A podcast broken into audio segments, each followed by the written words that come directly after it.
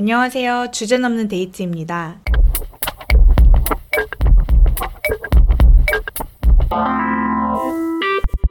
에피소드마다 다른 주제를 가지고 그 주제를 넘나드는 대화를 나누는 팟캐스트 주제 넘는 데이트의 김연아입니다. 오늘은 자존감과 관종력을 주제로 이야기를 나누어 보려고 하는데요. 게스트로 서늘한 여름밤님 나와주셨습니다. 네, 안녕하세요. 작가 서늘한 여름밤이고요. 지금은 코칭 심리 박사 과정에 재학 중입니다. 아, 심리 코칭이라는 거는 음. 뭔지 좀 궁금한데 음. 설명을 좀 해주실 수 있을까요?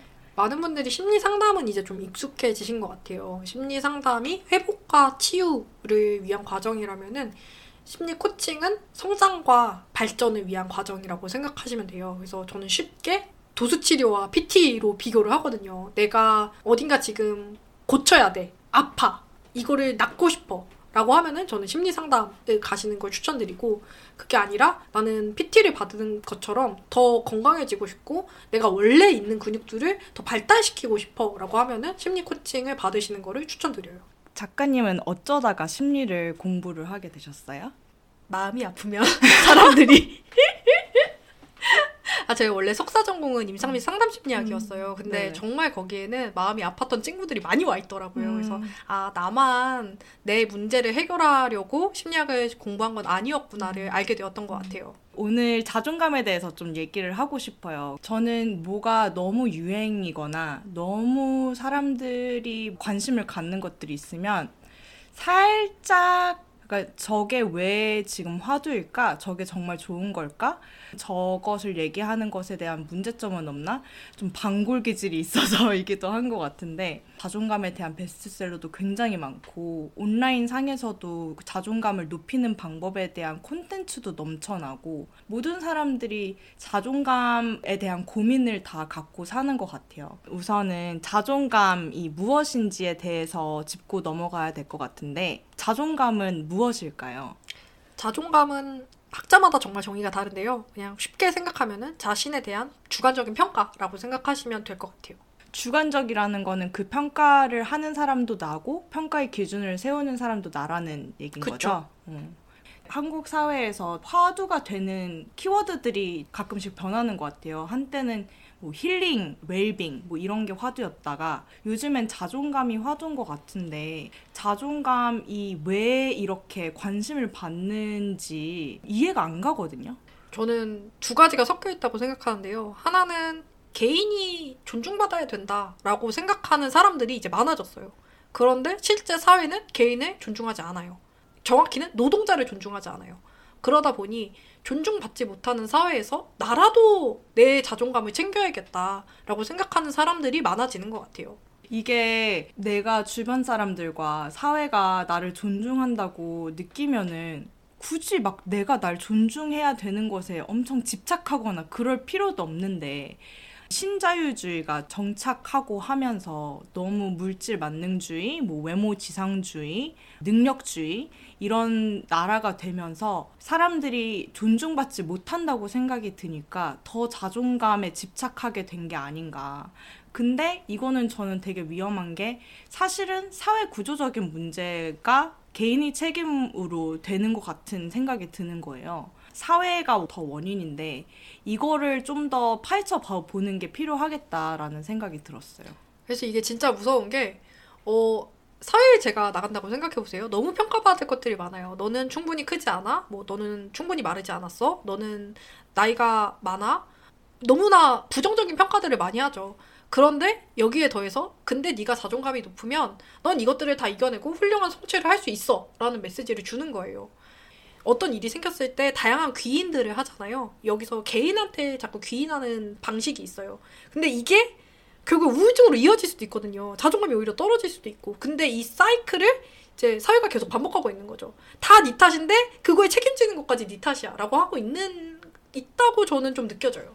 그런 트렌드 때문에 요즘에는 오히려 자존감 장사를 하고 있지 않나. 회사들도 그렇고, 이게 어떤 시장을 형성한 것 같기도 하고, 굉장히 위험할 수 있겠다. 그래서 이 시장을 정말 경계해야 되는구나. 너무 좋은 타겟이죠?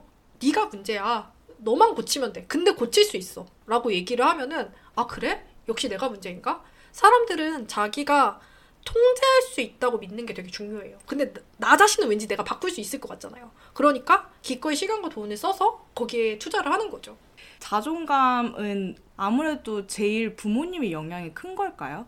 굉장히 어려운 질문인데요. 이제 기질이냐 양육이냐의 문제는 늘 심리학에서 엄청난 이슈가 되어 왔어요. 그런데 이제 대부분의 심리학자들이 타협한 게 기질도 있고 양육도 있다.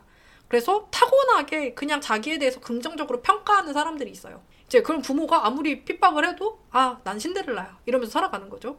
근데 타고나게 자존감이 낮은데도 옆에서 다 우쭈쭈 해주고 막 괜찮아 넌 잘할 수 있어 이러면은 또 평범하게 살아갈 수도 있는 거죠. 그래서 꼭 그게 부모와 연관이 되냐 이거는 뭐 50% 정도는 연관이 있을 수 있다. 그러나 그것이 모든 것을 설명하진 않는다라고 생각합니다. 음. 요새는 자존감이 원인이 아니라 결과다라고 이야기하는 사람들도 많아요. 뭐 동기부여 유튜버들이 자존감이 높아야 결과가 좋아질 수 있습니다라고 하는데 사실 어떤 심리학 연구들에서는 결과가 높았기 때문에 자존감이 높은 거다라고 이야기를 하기도 하거든요. 그래서 이 자존감이 모든 것을 설명해주는 변이는 아니다라고 좀 이야기를 하고 싶어요. 자존감이라는 게 요즘에 칭찬이나 아니면 누군가를 비판할 때 저 사람 되게 자존감 높아 보여. 음. 아니면 사랑 많이 받고 자라서 티가 나. 이런 걸로 얘기를 하고 자존감이 낮으면 남한테 피해를 주는 사람이야. 이렇게 보는 것도 있는 것 같아요. 자존감이 높은 게 너무 이꼴 좋은 거, 칭찬 그런 가치가 되면서 더 자존감 낮은 사람들을 소외시키고 더 자존감을 낮추는 그런 풍조도 있는 것 같아요. 저는 그 평가에서 되게 재밌는 게 자존감이 높아 보이는 사람들이 그럼 진짜 자존감이 높은가? 맞아, 맞아. 어. 아닐 수도 어, 있죠. 우리는 무엇을 보고 저 사람을 자존감이 높다고 하는가? 그게 사실 사회적 바람직성에 맞춘 모습들을 봤을 때 우리가 저 사람이 자존감이 높다고 판단할 경우가 되게 많거든요. 막 어떤 노숙자가 아무리 자기가 자존감이 빵빵하다고 하더라도 아, 저 사람 자존감 높다 이러지 않잖아요, 솔직히. 그리고 사회적으로 바람직하지 않은 행동들을 했을 때 그 모든 것들을 너는 자존감이 낮아라고 귀인하는 게 굉장히 게으르고 편리한 선택이죠. 그러면은 이것도 궁금한데 자존감이 낮으면은 대인 관계에서든 사회에서든 회사에서든 안 좋은 영향을 다른 사람들한테도 끼친다라는 것도 잘못된 생각일 수도 있겠네요. 어, 잘못됐으면 좋겠지만 실제로 아. 실제로 자존감이라는 게 심리학 연구에서는 굉장히 많은 설명량을 차지하는 변인이에요. 그래서 자존감이 낮을 때 대인 관계나 회사 일이나 이런 데 영향을 미치는 상관이 높다는 건 맞아요. 그런데 상관과 인과는 다른 거잖아요. 이게 대인관계가 안 좋아서 내 자존감이 낮아졌을 수 있어요. 내 자존감이 안 좋아서 대인관계가 나빠진 게 아니라. 그러니까 뭘 해결해야지 이 상황이 나아질 것이냐에 대해서는 좀 더 면밀한 관찰이 필요한 거죠. 근데 그런 면밀한 관찰을 그러면 개개인이 또 하기는 해야 된다는 거죠. 누가 해야 될까요? 이게 정말 세상을 살다 보면 참 어려운 게 내 탓이 아닌데도 내가 책임져야 될 때가 있어요. 누가 나를 기, 길 가다가 칼로 찔렀어. 내 탓은 아니죠. 하지만 내가 회복하고 내가 치료를 받아야 되는 게 맞아요. 저는 자존감도 좀 그런 분야의 영역인 것 같아요. 자존감으로 모든 게 설명되지 않아요. 하지만 내가 나에 대한 부정적인 평가 때문에 너무 힘들다면은 그 평가에 대해서 재고해보고 긍정적인 혹은 중립적인 평가를 할 수 있는가를 노력해보는 거는 개인한테 도움이 될 수 있다고 생각해요. 음, 어. 저 서밤님이 쓰신 나에게 다정한 하루 굉장히 좋은 책입니다. 명작이죠. 여러분. 네. 여기서 자존감에 대한 이야기가 많을수록 자존감을 지키며 사는 일이 얼마나 힘든가 생각한다. 자존감은 스스로에 대한 주관적인 평가이다. 우리는 평생 남의 평가를 듣고 자라왔다. 하지만 나는 어느 하나의 기준만으로 측정될 수 없으며 못하면 괜찮지 않지만 적어도 남의 기준이 아니라 나의 기준 때문에 괴롭고 싶고 자존감은 다른 사람이 기준을 만족시킨 보상이 아니라 내 기준을 세운 것에 대한 보상이 될 거다라고 쓰셨어요. 저는 이거를 보면서 어떤 생각이 들었냐면 나에 대한 평가 기준은 사실 내가 타인한테 적용하는 평가 기준이라는 생각이 드는 거예요. 어, 너무 날카로운 지적이에요. 만약에 뭐 사람을 돈으로 평가하는 사람은 스스로도 내 소득으로 나를 평가해요. 사람을 외모로 평가하는 사람은 내 스스로도 외모로 평가할 거예요. 그래서 나한테 어떤 기준을 들이대자 이것보다 오히려 내가 타인을 볼 때 어떤 평가 기준을 갖고 타인을 바라보지? 그 기준 중에 타인이 이 기준으로 나를 평가하지 않았으면 좋겠다. 그런 기준들을 좀 없애보려는 노력을 하면은 그거 이거 좀 실질적인 팁이 될 수 있지 않을까 생각이 어, 들었어요. 맞아요, 맞아요. 진짜 좋은 말씀인데요.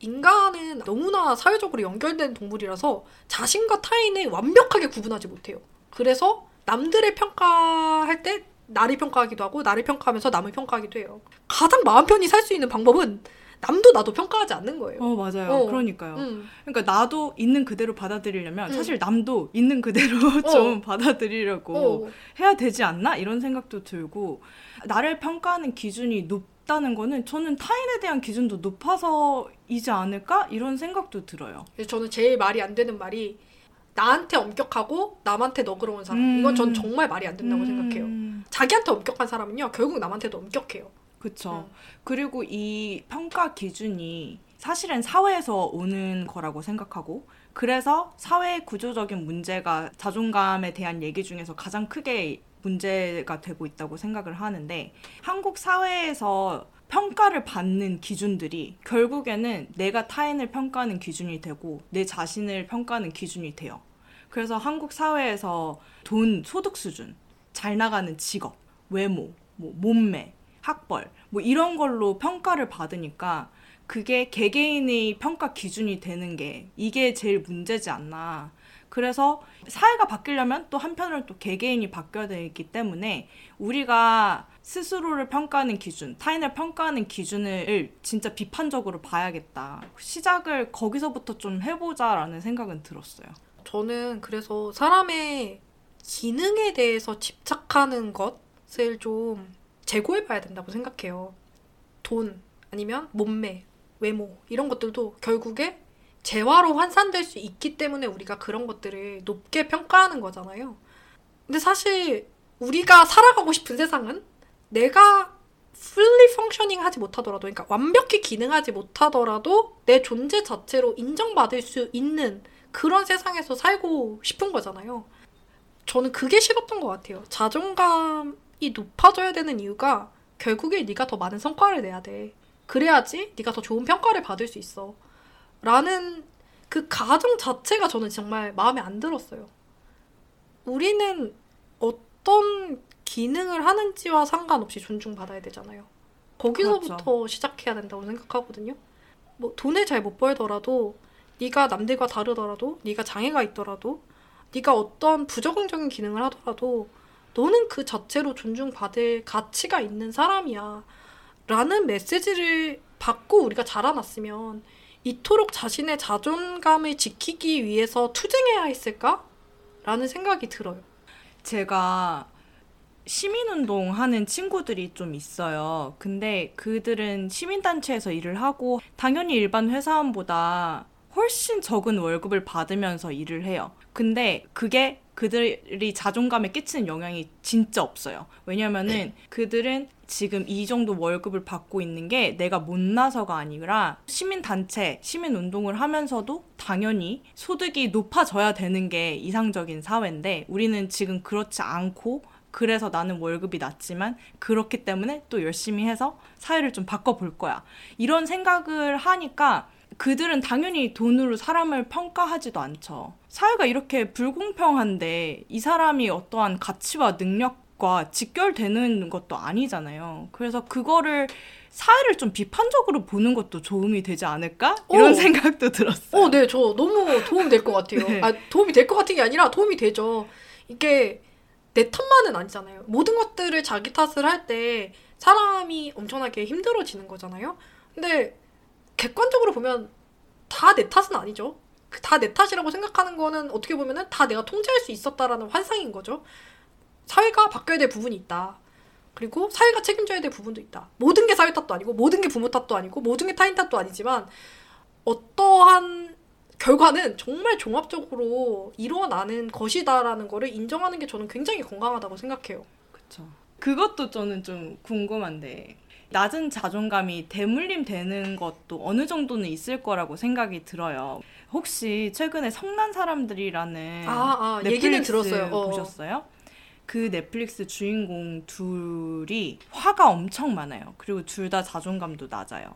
근데 이 둘은 부모님한테 좀 조건적인 사랑을 받았던 거예요. 우리 부모는 나의 비밀을 다 알면 내가 어떤 사람인지 알면 나를 사랑하지 않을 거야 라고 믿는 것에서 문제가 출발이 되거든요.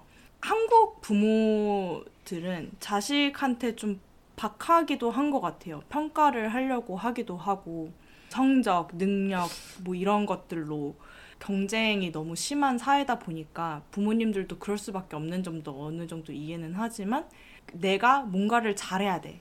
뛰어난 사람이 돼야지 부모님이 사랑을 더 받을 수 있어. 라고 생각하는 것에서 오는 자존감에 영향을 끼치는 것도 있는 것 같아요. 음. 이게 조건부적인 애정을 받을 때 당연히 그 조건이 충족돼야지만 내가 사랑받을 수 있어 라고 생각할 수 있을 것 같아요. 그럼 다 부모 탓이냐. 맞아, 그것도 아니죠. 어, 다 부모 탓이냐. 뭐 탓하자면 끝이 없죠. 근데 아, 이거를 혹시 듣고 계신 부모님들이 아 그러면 애를 어떻게 키워야 될까 이런 고민을 하실 수도 있을 것 같은데 심리학에서는 good enough라는 얘기가 있어요. 그냥 충분하면 된다. 너무 막 내 자식 자존감 높여야 되는데 막 그러면 또 뭐 조건부로 칭찬해주면 안 되고 근데 아이는 결국에 애매한 자존감으로 살아가게 된다. 그게 인간이다. 그러니까 부모가 할 수 있는 거는 그냥 충분하기만 하면 돼요. 막 애가 성적 못 해왔다고 막 따기 때리지 말고 어, 그런 가정 폭력하지 말고 적당히 칭찬해주고 부모도 부모의 최선을 다하는 거잖아요. 그래서 모든 것들을 부모 탓을 할 수는 없다. 부모도 애매한 부모다. 우리는 다 애매하게 살아간다.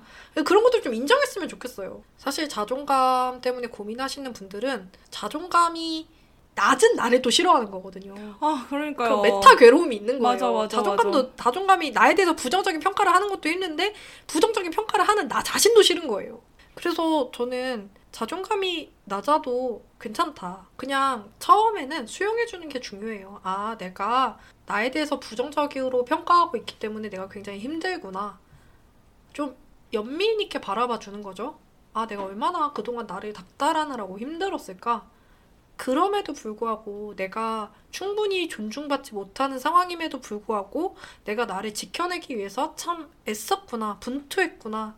이런 점들을 좀 내 친구한테 얘기해 주듯이 음. 응. 그런 팁이 되게 많잖아요. 예를 들면 자존감이 높으려면 남과 비교하지 마세요. 음. 라고 하는 거는 진짜 약간 그거 볼 때마다 뭐래. 남과 어떻게 비교를 안 해. 그리고 자존감이 낮으니까 비교를 하는 거고, 비교를 하다 보니까 자존감이 낮아지는 거고, 이게 뭐 닭이 먼저냐, 계란이 먼저냐 이런 문제 같기도 한데, 어떻게 비교를 그냥 하지 말, 말아라. 이런 거는 정말 도움이 안 되는 것 같은데, 내, 나를 되게 친한 친구로 여기는 거? 그거는 정말 좋은 것 같아요. 실제로 저는 저를 진짜 좋은 친구로 대하는 게 있거든요. 좀 힘들거나 아니면 내가 어떤 걸 잘못을 했을 때도 그것에 대해서 제 친구였으면 저는 야 그럴 수도 있지. 그리고 뭐 다음에 좀 더 너가 이런 것 때문에 너무 속상하면 다음엔 안 그러면 되지. 라고 얘기를 해주는 거를 진짜 상상할 때도 있어요. 그래서 좀 그 상황이 좀 나아지기도 하고 그러는데 진짜 자기 자신을 정말 내가 좋아하는 친구로 여겨야 되지 않나. 되게 좋은 예고요. 약간 서울대생. 전 이렇게 공부했어요. 약간 이런 이런 예를 잘 들었고요. 저는 이렇게 말씀드려요. 좋은 친구처럼 대해라. 근데 어떤 분들은 좋은 친구가 없거든요. 그럴 때 저는 사랑하지 못하면 예의를 지켜라. 네가 이, 이 행동을 타인에게 했을 때 민형사상의 법에 접촉되지 않을. 그러니까 뭐 예를 들어 모욕죄. 이 한심한 새끼야. 왜 이렇게 했어? 혹은 자해하는 거. 뺨 때리거나 굉장히 심하게 폭력적인 행동을 하는 거. 이런 것들을 타인에게 하면은 네가 경찰서에 갈 수도 있지 않냐. 그런 행동들을 하지 자기한테도 하지 말아야 된다. 라고 어. 말씀을 드리는 편이에요. 어, 그거 되게 좋네요. 이게 이제 현실편. 여기 모범생편, 현실편. 아. 서밤님은 자존감에 대해서 어떻게 생각하세요? 본인의? 저는 음 그냥 평범한 자존감을 갖고 있다고 생각해요. 여기서 평범하다는 거는 특별히 내가 엄청나다고 생각하지도 않고 그렇다고 특별히 엄청 모자르다고 생각하지도 않고 그 range 안에 있는 거고 또 어떨 때는 내가 자존감이 굉장히 낮아질 수도 있고 어떨 때는 굉장히 의기양양해질 수도 있다는 거를 좀 인정하는 거죠. 그래서 사실 저는 자존감이라는 개념보다는 자기 자비라는 개념을 더 좋아하기는 해요. 자존감이라는 것 자체는 평가예요.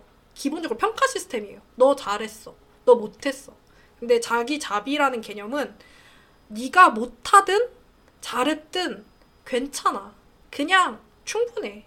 라는 개념이거든요. 그래서 저는 제가 코칭 세션에서 고객들을 만날 때도 자존감보다는 그냥 있는 그대로의 나 자신을 인정해주는 자기 자비의 개념을 좀 더 알려드리는 편이에요.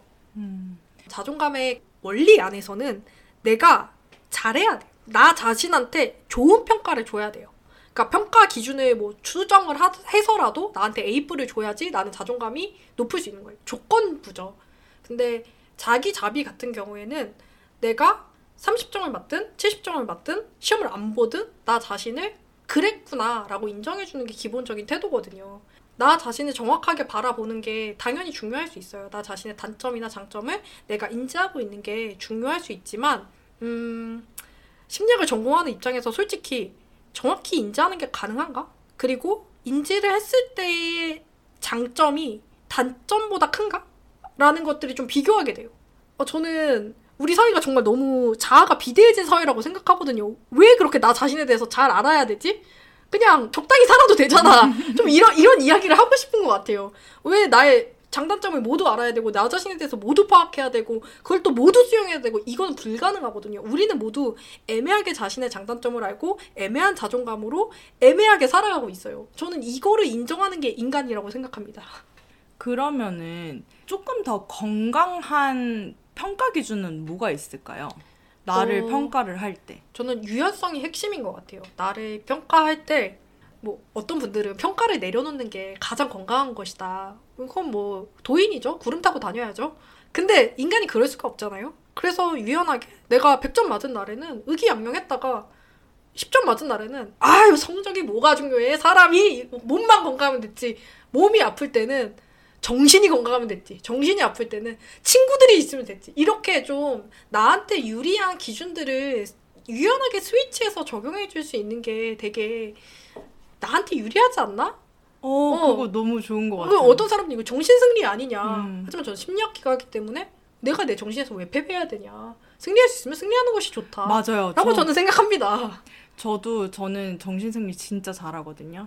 오늘 운이 안 좋아서 내가 기분이 안 좋아요. 아니면은 뭔가 오래 기다렸던 물건이 왔는데 그게 다 깨져서 왔어요. 근데 거기서 속상해 하는 거는 너무 내 손해인 것 같아요. 이미 깨져서 왔는데 여기서 내가 그것 때문에 또 속상하면은 내가 한 두 번 지는 것 같은 느낌이 좀 들어서 아, 이거 또 모범생의 아, 발언이라서 어떡해. 제가 한 번또좀 일반인 버전으로 좀 수정하고 할게요. 일반인들은 속상합니다. 완전 속상해요. 그럴 때 지는 게 아니죠. 속상하면은 지는 게 아니에요. 속상한 거예요, 그냥 그 자체로. 속상할 수 있, 있어. 음, 속상하지. 그렇구나. 내가 이거 기다린 게 얼만데. 속상해. 속상한 건 너무 자연스러운 감정이야. 자, 근데 그럼 우리 속상하면 뭘 해보면 좋을까? 나를 아껴주는 거예요. 예의 있게 대하는 거죠. 속상하면은 이거 뭐 이어 붙여볼까? 클레임을 넣어볼까? 기분 전환으로 다른 걸 해볼까? 라고 하면서 감정을 인정해주고 그 다음으로 나아가는 거죠. 그럼 좀 내가 자존감이 좀 낮은 것 같아서 좀 괴로울 때, 아니면 자존감이 조금 높고 싶을 때, 네, 아니면은 그냥 내 자존감에 만족하고 싶을 때 음. 하는 어떠한 매뉴얼 같은 것들도 있을까요? 어, 자존감이 손상될 때가 있죠. 누군가 나를 비난하거나 모욕하거나 아니면 뭐 무시하거나 이랬을 때 그 감정을 이 정말 반복적으로 얘기하는데 감정을 바라봐 주는 게 중요해요. 수용해 주는 거. 아, 나 지금 기분이 나 더럽네. 최초로 삐 처리가 지금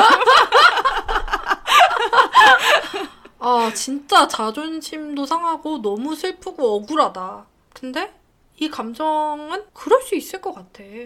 내 친구가 이런 일을 당했어도 굉장히 그 친구 기분이 안 좋을 것 같아. 그렇게 인정을 해주는 작업이 의외로 많이 도움이 돼요. 감정에 좀 머물러 주는 거? 아, 참. 힘든 인생 와중에 이런 것까지 다 상처받고 사느라고 힘들겠구나. 라고 인간 대 인간으로서 고달픈 삶을 사는 인간 대 고달픈 삶을 사는 인간으로서 이야기를 해주는 거죠. 그게 좀 음. 도움이 되는 것 같아요. 자존감이 막 엄청 낮아서 진짜 괴로웠던 적 있었어요? 자존감이 낮아서 괴로웠을 때 있었죠. 제가 이제 고등학교를 지방에서 다녔는데 학원은 또 서울에서 다녔어요. 그때 처음으로 강남에 사는 친구들과 실제로 마주한 거예요. 그때 정말 제가 너무너무 위축되는 느낌을 느꼈어요. 어, 나는 저런 명품 가방을 실제로 들고 다니는 것도 본 적이 없고 누가 타워팰리스 산다 그래서 거짓말하지 마 이랬다니까요. 저는 진짜 타워팰리스에 연예인만 사는 줄 알았거든요. 그리고 저도 캐나다에서 살았었는데 그 외국인으로서 정말 내가 많이 위축되고 자존감이 낮아지는 순간들이 있었어요. 근데 그때 내가 정말 존중받을 가치가 없는 인간이었나? 라고 하면 그건 아니잖아요. 아니죠. 어. 음. 그래서 나와 다른 타인을 존중하는 연습이 결국에 나를 존중하는 태도로 돌아오는 것 같아요. 저 사람이 가치 없어 라고 판단하는 순간 그 조건을 나한테도 다시 들이대게 되잖아요. 맞아요. 장애인은 가치가 없어. 그럼 나는 신체적으로 완벽해야 되는 거예요. 어, 돈이 없는 사람은 무능한 사람이야. 라고 하면은 나는 일정 이상 수준의 소득을 벌어야지 인정받을 수 있는 사람인 거죠. 그래서 나와 다른 사람들의 가치를 인정해주는 연습이 제 가치를 있는 그대로 인정해주는 데 도움이 됐던 것 같아요. 저도 자존감 낮았을 때 대학 졸업하고 왔는데 취업이 엄청 빨리 될 줄 알았어요. 근데 취업이 정말 안 됐어요. 한 6개월 동안 안 됐었던 것 같고 취업이 안 됐을 6개월 동안 정말 엄청 자존감이 낮았었거든요. 근데 그런 것들이 또 그냥 입사한 순간 다 없어지더라고요. 그래서 아 오- 오히려 약간 그런 것들은 진짜 별게 아니었구나. 그런 걸로 내 자존감 그럴 필요도 없었던 일들인데 부질 없었다 이런 생각도 했었죠. 저도 대학원 석사 시절에 진짜 자존감이 바닥이었어요. 얼마나 바닥이었냐면 이렇게 못난 내가 지금까지 자존감을 갖고 있었다는 것 자체가 말이 안 된다. 라고 생각할 정도였어요. 근데 그 경험이 정말 좋았던 게 대단하지 않은 나를 인정하는 거예요. 내가 난 정말 세상에 삐밥이야. 어 셀프 어, 어, 삐처리까지 어, 어, 어. 어, 다정해. 어, 난 정말 우주의 먼지야. 난 정말 대단하지 않아. 근데도 충분해. 라고 인정할 수 있는 경험이 필요한 것 같아요. 음, 내가 꼭 대단해야지, 뭐가 돼야지, 자존감이 높아야지, 뭐 인생을 살아갈 가치가 있는 게 아니라 그냥 존재하기 때문에. 그것만으로도 나는 충분히 살아갈 가치가 있고 인정받을 만해. 나 자신한테 친절해질 이유가 충분히 있어. 라고 생각하는 게 음. 자의식 과잉을 좀 내려놓는 게 오히려 저는 좀 유연한 자존감을 갖는데 도움이 됐던 것 같아요. 그리고 한편으론 그런 생각도 들었어요. 이제 저는 뭐 어렸을 때 우리 집이 좀 힘들었었던 거 아니면은 뭐 그때 취업이 안 돼가지고 6개월 동안 엄청 힘들었었던 거 그런 경험이 없었으면은 내가 타인을 이해하는 이해력이나 공감 능력 같은 것도 당연히 영향이 있었을 거라는 생각이 드는 거예요. 내가 원하는 것들을 다 이루는 사람이고 너무 내가 스스로 잘났고 자존감이 높은 상태로만 그렇게 산 사람이었으면은 다른 사람들이 아픔이나 다른 사람들의 힘듦이나 그리고 그게 그들이 탓만이 아니라는 그런 것까지 내가 볼 수 있는 사람이 될 수 있었을까? 이런 생각도 들어서 진짜 그 과정이 내가 삶을 살아가는데 얼마나 중요한가 싶기도 하거든요. 맞아요. 우리는 아픔과 고통을 통해 타인을 가장 잘 이해할 수 있고 연결되는 것 같아요. 하지만 고통스럽다. 나는 굳이 그렇게 사람을 이해하고 싶지 않은데 이해하게 되어 버렸다. 당신의 고통 알고 싶지 않았는데 알게 된다. 아, 그리고 제가 또 이제 관종력에 대해서도 얘기를 좀 해보고 싶었거든요. 저는 관종인데, 제 관종력에 대한 생각을 가끔 하거든요. 저는 자존감이 높다고 생각하고 스스로를 좋아해요. 그래서 자기의심이나 이런 게 별로 없는데, 왜 나는 다른 사람의 관심을 좋아할까? 다른 사람의 인정은 왜 이렇게 달콤할까? 저희 집은 아무도 SNS를 안 해요. 동생도 아무것도 안 하고, 저만 유일하게 SNS를 하고 저는 그냥 하는 것도 아니고 굉장히 열심히 하죠. 음. 그래서 아빠가 한 번은 장난식이긴 했지만 현아 현아는 왜 저렇게 SNS를 열심히 하지? 엄마 아빠가 어렸을 때 사랑을 별로 안 해줬니? 이래서 저도 그래요. 아빠 엄마 아빠가 사랑 안 해줘서 내가 지금 관종이 됐잖아. 약간 이러고 말았는데 진짜로 그 뒤에 몇 번이나 여기에 대해서 생각을 했거든요. 음. 왜 나는 우리 집에서 유일하게 관종일까? 내 관종력은 어디서 나오는 걸까? 내가 진짜 어떠한 결핍이 있- 있어서 이러는 건가? 이런 생각도 가끔 했었어요. 어, 일단 왜 관심이 달콤한가라고 묻는 거는 마치 왜 설탕이 맛있지? 라고 하는 거랑 똑같아요. 우리는 생존을 위해서 관심이 필요해요. 아이가 태어나서 울어야 엄마가 젖을 주잖아요. 그러니까 너무나 이건 기본적인 욕구인 거예요. 관심 받고 싶고 인정받고 싶어. 인간은 그냥 사회적 동물이 아니라 초사회적 동물이라고 하거든요. 굉장히 타인과 밀접하게 연결되어 있기 때문에 그런 타인에게 인정을 받고 연결되어 있다는 느낌을 받는 것이 생존과 직결되어 있어요. 그래서 관심은 당연히 받으면 좋은 거죠. 우리 뇌가 그냥 그렇게 돼 있는 거죠. 근데 우리가 음식을 먹는 것 자체, 식욕 자체는 굉장히 자연스러운 거잖아요. 근데 이 식욕도 이상 식욕이 생길 수도 있잖아요. 너무 많이 먹거나 너무 적게 먹거나. 그럴 때 사람들이 어, 뭔가 너 심리적으로 문제가 있지 않아? 라고 하는 것 같아요. 그래서 관심 추구 행동도 지나치면은 당연히 심리적인 것과 연관이 있을 수 있겠죠. 내가 막 사람들한테 관심을 받고 싶어서 없는 병을 지어낸다거나 뭐 옥상에서 위험한 사진을 찍는다거나 이런 것들은 당연히 위험한 관심 추구 행동들이고 낮은 자존감과 연관되어 있다는 연구들이 있어요. 하지만 대부분은 우리가 내가 뭐 여기 에그타르트 먹고 싶다 해서 내가 뭔가 문제가 있는 건 아니잖아요. 그래서 저는 그게 이상의 범주에 들어가지 않는 한 심리적인 것과 굳이 연관이 있을까라는 생각이 들어요. 제가 이제 녹음하기 전에 관종과 자존감에 대해서 뭐 유튜브나 이런 것에서 찾아보면은 자존감이 높은 사람은 마치 타인의 관심과 인정이 전혀 필요하지 않는 것처럼 얘기를 많이 하시더라고요.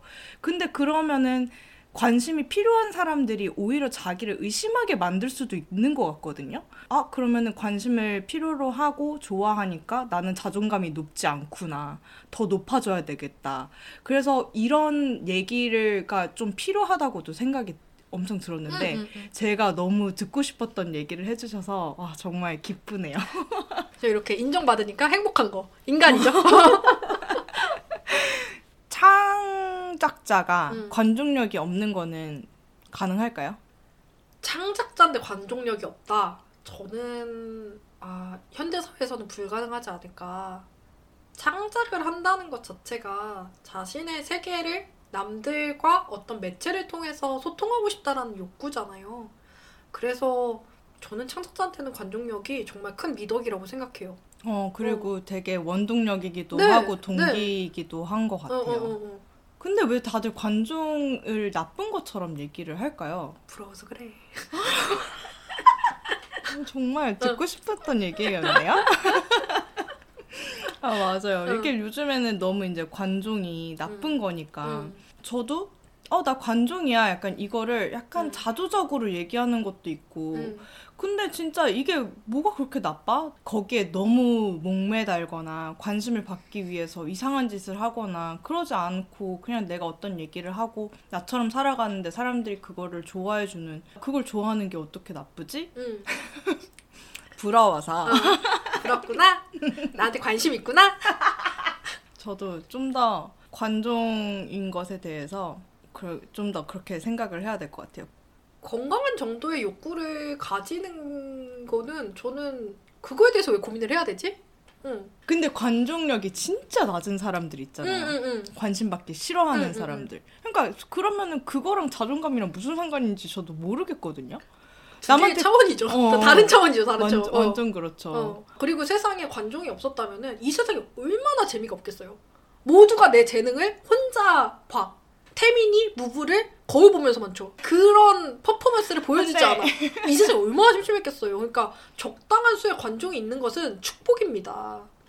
자존감, 자존심, 그리고 나르시시즘에 대해서도 이게 되게 다른 얘기라고 생각하는데 이게 혼용돼서 사용되기도 하는 것 같거든요. 자존심은 제가 심리학에서 어떤 개념으로서 다룬 적은 없었던 것 같아요. 그래서 좀 한국 문화에서 많이 사용하는 그런 건 것 같고 뭐 제 지식이 짧아서 그런 걸 수도 있습니다. 어 근데 정말 자존심을 저는 어떻게 번역하는지 지금 모르겠어요. 이고? 아, 어. 근데 자존심을 부리는 어떤 음, 음, 음. 이고 같은 경우에도 약간 자아에 좀 더 가까운 네, 것 같고 네. 자존심이 갑자기 생각하니까 자존심 되게 음. 한국 고유의 네, 어떤 네. 거일 수도 있겠다는 생각이 드네요. 아, 흥미롭네요. 나르시시즘은 어, 인격장애의 한 유형으로 자아가 너무 비대해서 타인을 이용하고 착취하고 그런 성향을 보이는 어, 그냥 성격 장애거든요. 그래서 이세 개는 굉장히 독립적인 차원의 이야기다라고 이해하시면 될 것 같아요. 나르시시즘이 있는 사람들 같은 경우에는 사실 뿌리 깊은 낮은 자존감에서 나르시시즘이 기인한다라고 이야기하는 심리학자들이 많아요. 어, 표면적으로 는 아니 나는 정말 대단한 사람이야라고 하지만 그 뒤에는 사실 근데 내가 별 볼 일 없는 사람이면 어떡하지? 이걸 남들이 알면 어떡하지? 라는 마음이 동시에 존재하는 거죠. 그게 인격 장애로 드러난. 그게 아주 부정적으로 발현이 되는 경우에 인격 장애라고 진단을 받을 수도 있는 거죠. 그렇구나. 그럼 오히려 진짜 어떻게 보면은 자존감 낮은 사람이 남한테 피해를 주는 것보다 나르시스트들이 남한테 피해를 주는 게 훨씬 크겠네요. 너무나 맞습니다. 이게 그래서 심리학의 문제들 중에서 구멍난 스타킹이라는 게 있어요. 나는 몰라. 나는 이게 안 불편해. 남들만 보면서 아는 거예요. 그게 남들이 불편해. 나르시시즘이죠. 아. 근데 자존감이 낮은 사람들은 남들은 몰라. 내가 불편해. 요 양극단에 있다고 생각하시면 될 것 같아요. 아, 저도 분명히 어떤 사람들은 저한테 나르시스트라고 하, 했을 것 같아요. 그러니까 저는 스스로 부정적으로 잘 얘기 안 하거든요.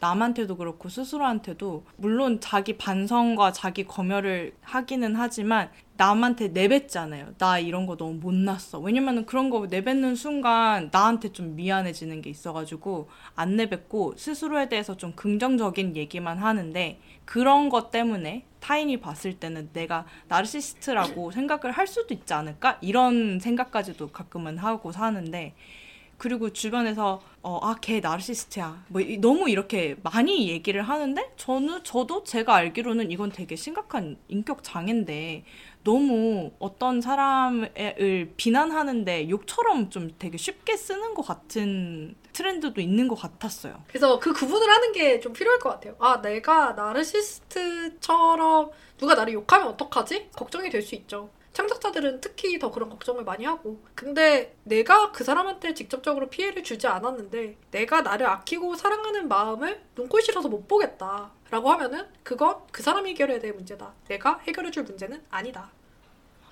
하, 이 자존감의 사회에서 어떻게 살아가야 될까? 라는 주제로 이렇게 이야기를 했던 것 같은데 저는 어, 자기 자신을 그냥 평범한 인간으로 바라봐 주는 게 제일 중요한 것 같아요. 어떤 날은 굉장히 자존감이 낮았다가, 어떤 날은 좀 되게 괜찮은 사람인 것 같다가, 그 양극단에 왔다 갔다 거리면서 살아가는 게 저는 대다수의 인간이라고 생각하거든요.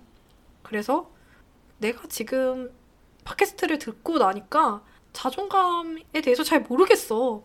라고 생각하신다면은 지극히 정상적이다. 모든 것들을 명확하게 알 수는 없다. 그리고 몰라도 살아갈 수 있다면 그것은 문제가 아니다. 그래서 그냥 여기서 생각을 중단하시고 다른 즐거운 행동들을 하시면 그걸로 충분하다라는 말씀을 드리고 싶어요. 어, 맞아요. 그리고 자존감으로 남을 평가하는 것도 음. 그러니까 아까도 얘기했던 것처럼 타인의 을 평가하는 기준으로 뭔가를 썼을 때 그건 나한테 들이미는 기준이 되기도 하니까 자존감으로 남을 평가하는 것도 안 했으면 좋겠고 음. 그리고 자존감에 대해서 얘기 조금 덜 했으면 좋겠어요. 음, 아 저는 자존감으로 남을 평가하고 싶으시면 해도 된다. 근데 어. 오직 본인만 괴로울 뿐이다. 자기 팔자 자기가 꼬겠다는데 막지는 못한다. 어 갑자기 엄청 자정하시다가 응. 갑자기 끝에 되게 아, 조금 조금 매워지셨어. 아니, 왜냐하면 어 결국 자존감으로 남을 평가하면은 그걸로 또 자기를 평가하게 되잖아요. 근데 그거를 조금씩 내려놓는 연습을 할 때 자기도 더 자유로워지는 걸 느껴요. 그렇기 때문에 여기서 하라 안 하라라고 말씀드릴 수는 없고 자신의 선택이지만 안 한다면 더 편해질 수 있다는 거. 타인에 대한 평가를 내려놓는 걸 하다 보면은 자기도 굉장히 자유로워져요. 그래서 아마 내가 자존감 때문에 너무 고민하시는 분들이라면 누군가를 볼 때 사랑스러운 면들을 찾아보세요. 그 사람이 꼭 대단해서 사랑스러운 건 아니잖아요. 내가 좋아하는 사람들이 완벽한 사람들이어서 내가 사랑하게 되는 건 아니잖아요.